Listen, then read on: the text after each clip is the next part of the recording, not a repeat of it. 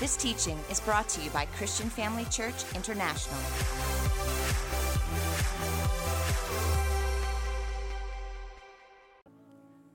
Can we remain standing for a few seconds?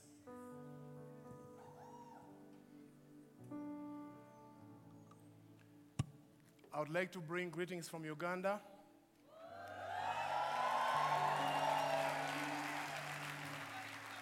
And before us all, Pastor Christine and I, on behalf of the ministers CFCI ministers in Uganda, Kenya, and Rwanda would like to appreciate Apostle Theo and Dr. Bev for the parents that they are to us. And just before I was coming to preach, I got a word from one of the pastors. He told me that please go and minister.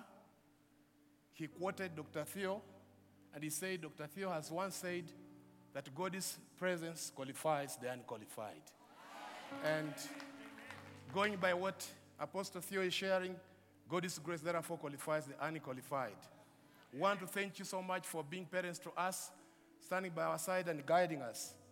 We'd also want to appreciate our supervisor, Dr. Andre Wolmarans, and Pastor Christine, who have tirelessly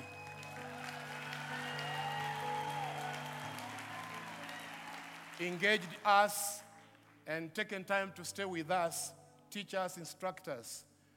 We also want to thank our sons and daughters that have made their way to East Africa to teach us alongside Dr. Andre. And these come from South Africa and also the States. Unknown to you that your presence has not only imbibed the ethos of Christian Family Church into our hearts and spirits, but has also given us a chance to see and to learn the ways of Apostle Theo beyond the books and beyond the videos.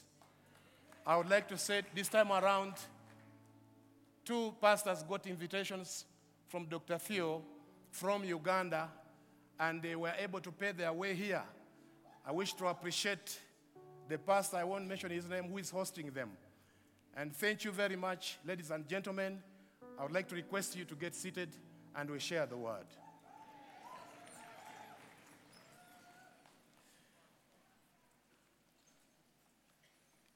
Taking back what the devil has stolen, and I'll approach this from the angle of faith that brings back what is dead. And I would like us to read from the book of Second Kings, chapter 4, from verse 14. And let's pray. Lord, I thank you for the word. Thank you for our presence. Thank you, Lord, because you create the atmosphere through which we can share and also receive. Receive glory in every way as you give me the right packaging of the word and the right reception to all of us in Jesus' name. Second Kings 4 from verse 14. So he said, What then is, is it to be done for her? And Gehazi answered, Actually, she has no son, their husband is old. And so he said, Call her. When he had called her, he stood in the doorway. Then he said, About this time next year, you shall embrace a son. And she said, No, my Lord. Man of God, not lie to your maidservant. But the woman conceived and bore a son when the appointed time had come, of which Elisha had told her. And the child grew. Now it happened one day that he went out to, the, to his father to the reapers. And he said to his father, My head, my head. So he said to a servant, Carry him to his mother. When he had taken him and brought him to his mother, he sat on her knees till noon. Then he died. Faith that restores that which has died has certain features. And before we talk about the features, just look at this. This is set in the reign of Jehoram. He's the son of Ahab. And nobody from Ahab is spoken good about because they had sold themselves to idolatry. There was moral decadence and there was thick spiritual darkness over the nation. And Jehoram was reigning for seven years. Actually, most of the ministry of Prophet Elisha takes place during the reign of Jehoram. But in this thick darkness, God raised up a light in the name of Elisha. And recently we had Dr. Andre and also Dr. Mark. They said one thing in common. They said, the thickest darkness allows even the faintest of light to be visible. Even if you are so weak, if the darkness so thick, you are able to light and you'll illuminate. And so that was Elisha. He was the light in that darkness. And within this period, we find these episodes of, of the manifestation of faith out of which you're able to learn, like this one that we have picked upon this afternoon. And this faith that brings back that which is dead has certain features. And first and foremost, I want to say it has to be firm. It is firm. It is firm. And he said to his father, My head, my head. So he said to a servant, Carry him to his mother. And when he was brought to his mother and mother, sat him on her knees till noon, and he died. I think she was praying, but the boy passed on.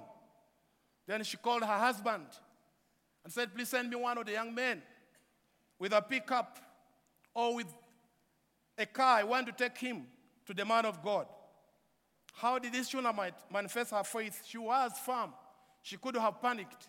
She could have yelled.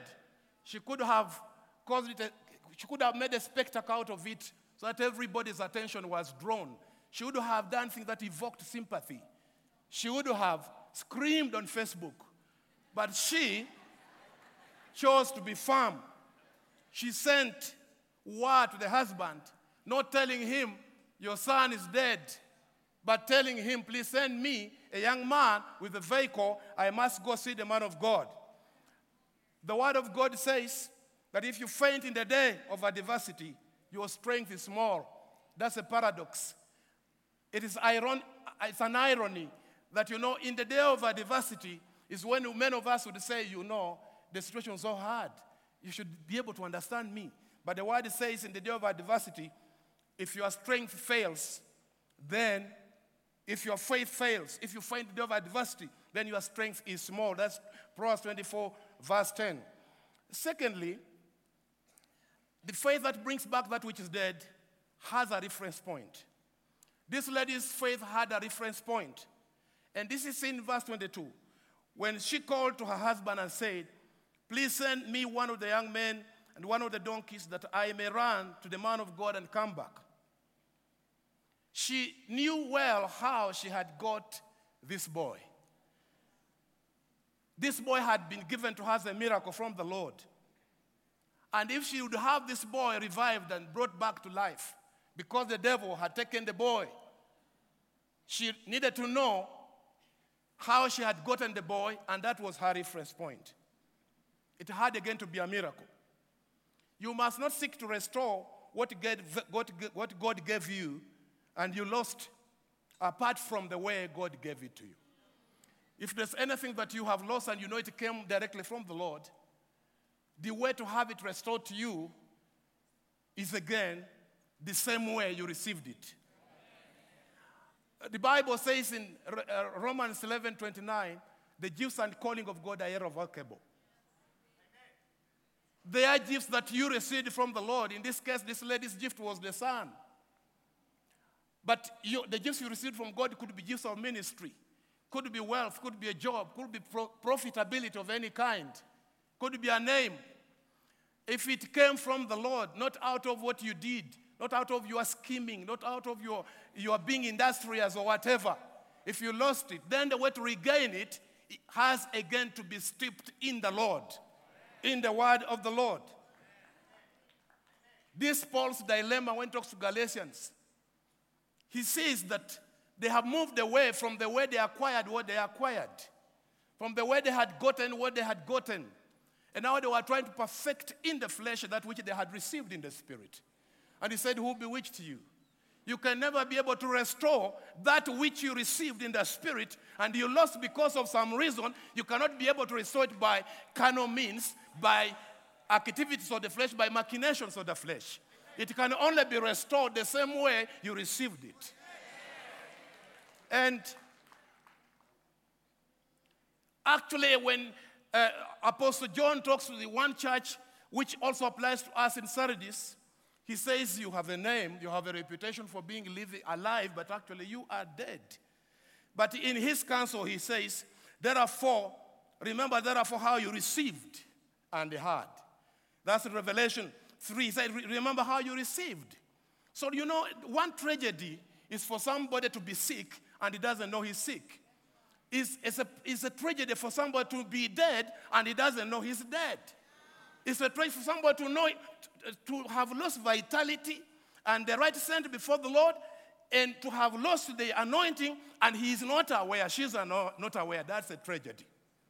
And if that happens to you and God mercifully reveals to you your status through somebody, then please remember who brought you thus far, who placed you where you are. He is the one who is ready to restore you to your former status.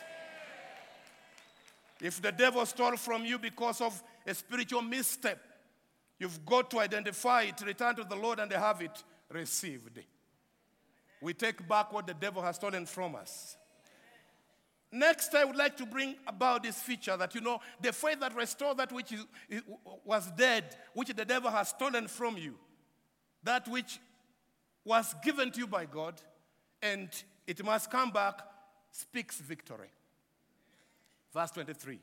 So she said, Why are you going to him today? He said, Why are you going to him today? It's neither the new moon nor the Sabbath. And she said to her husband, It is well. She said, It is well. This was a good husband, by the way, because when she suggested to him earlier on that they would build the man of God an apartment, a house, a room on their, on their building, he had no objections. He had no suspicions. There was no paranoia. He just knew it wasn't good for faith. So he was a good husband.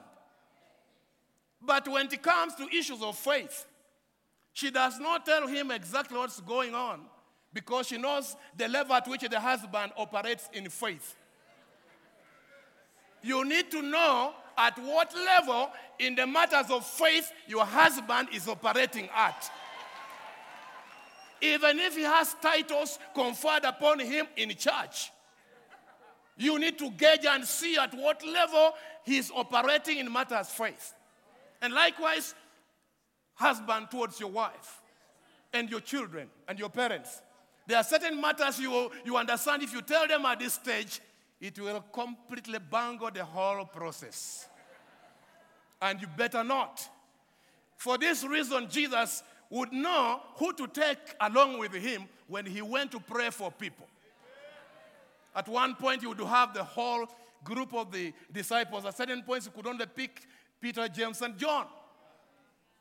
So he, you need to know who that person is because you need to speak victory. Mark, mark who you speak to and what you share at, at, at, at every spiritual level.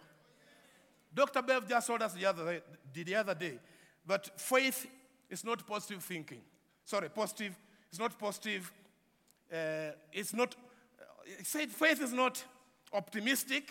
It's not being optimistic and it's not positive uh, thinking, yes. I would also like to say it's not wishful thinking. And she said faith is not the bright side of life. She said faith is simply acting on what God is speaking. This lady's expression of her faith wouldn't be described as positive thinking. Didn't make sense. Let's just tell the husband it's well. And the husband knew it was well. Not only does this faith speak victory, it also seeks right alignment. In verse 24, she saddled the donkey and said to her servant, Drive and go forward. 25, so she departed, went to the man of God at Mount Carmel. So it was the man of God saw her far off that he said to his servant Gehazi, Look, the Shunammite woman. Please run now, meet her, and say to her, Is it well with you? Is it well with your husband? Is it well with the child? And she answered to this man, Gehazi, It is well. Seek faith that brings back that which has died in you. Will seek the right alignment and therefore gauge and you know regulate what to say and what not to say. She told him, It is well. She needed somebody with whom she could have the prayer of agreement, and it wasn't Gehazi. If you would judge her quickly, then you just want to go forward and see when Gehazi was dispatched to go and heal the boy. Nothing happened. It was dead quiet. If you think that's not enough, then you better go ahead and see how this man was covetous and avaricious. He was greedy for money. After the miracle of healing, Naaman you know what he did. So no wonder this lady sensed in her spirit that this is not the man to liaise with, this is not the man to agree with in matters faith. It's not just about, you know, thinking, I think looks logical that I should, because the man, the senior pastor, said so. Because what I know about him could be okay. I think it was one pastor from our esteemed church here who said recently that knowledge is expanding so, so rapidly that sometimes we fail to seek revelation, we just want to follow knowledge.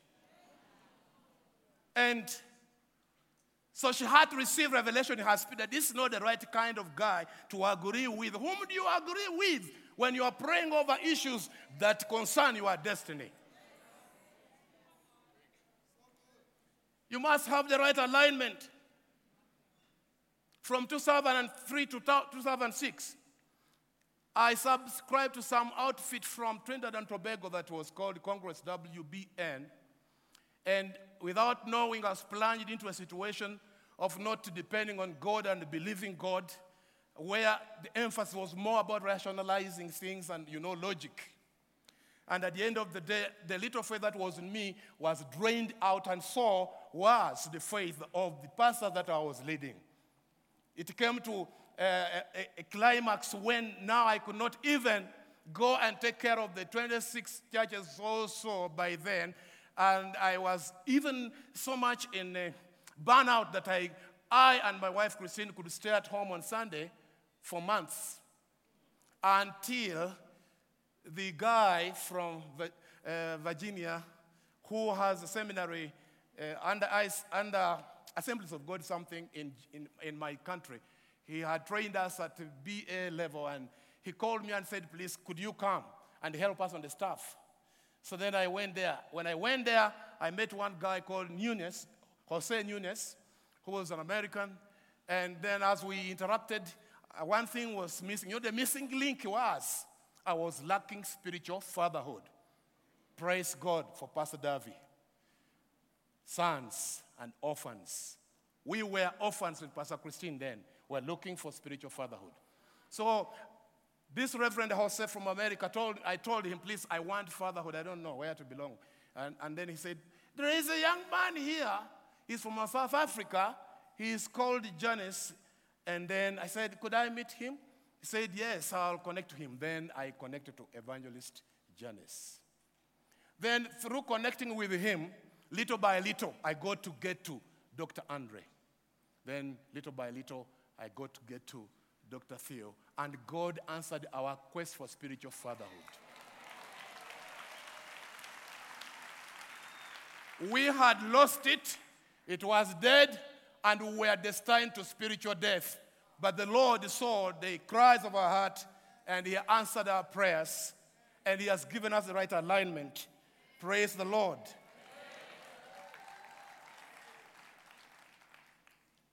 I'm quickly moving. Furthermore, this faith that brings back that which has died in you must ignore the matter of being misunderstood. In verse 27, now when she came to the man of God at the hill, she caught him by the feet. But Gehazi came near to push her away. But the man of God said, Let her alone, for her soul is in deep distress, and the Lord has hidden it from me and has not told me. This man, Gehazi, has something good spoken about him. When this lady came, she was in anguish. She began to fall at the feet of the man of God, the senior pastor. And Gehazi thought this was a compromising position. So he ran to try to save the reputation of his senior pastor. And then the senior pastor said, Please leave her alone. They have parallels. They have parallels. She ignored until she received what she wanted. We have in the New Testament. Luke 8, you know, those ladies supported Jesus with their wealth. You know, the other woman who went in Simon's house and she was uh, wiping Jesus' feet with, with her hair, compromising position. And she ignored what people said and she received what she wanted. You know, Mary, who poured that expensive perfume, and one apostle said, No, this is a waste. She also ignored being misunderstood and did what God was speaking to her. Faith that restores that which is dead, please. You ignore what people want to say. And finally, I want to say that this faith persists. It persists. This woman persisted, persisted completely from verse 30 up to 36. I have no time to read it. She persisted until she said, Man of God, you got to go with me. You got to go with me. You got to go with me. There's this element of cleaning to the senior pastor, to the, to the spiritual father. Said, You must go with me. And it worked out for her because of the persistence.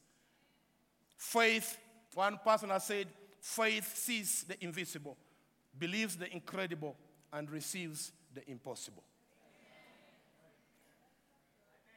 So let me just conclude this by saying, What is it in you that has died? Is it godliness? That's re- your relationship with God. Is it family relationship? Is it health? Is it ministry gifts? Is it fervency in your, in your ministry, in the way you do the things of God? Is it business profit, profitability? Is it your company? What is it that has died? You need to personally take a step towards resurrecting it. You don't wait for somebody to do it for you. You have to take the initiative. And the faith you ought to have should see the desired end in the midst of the chaos. This faith has to drive away all panic from your spirit. Like Mama said, faith dispels fear, and fear dispels faith. In this case, let faith dispel faith. This kind of faith synergizes with the right people for results. This kind of faith is ready to be misunderstood if that is inevitable. This faith is principled. It won't waver from this and that. So by faith, we take back not something, but everything that the devil has stolen from us. Thank you very much.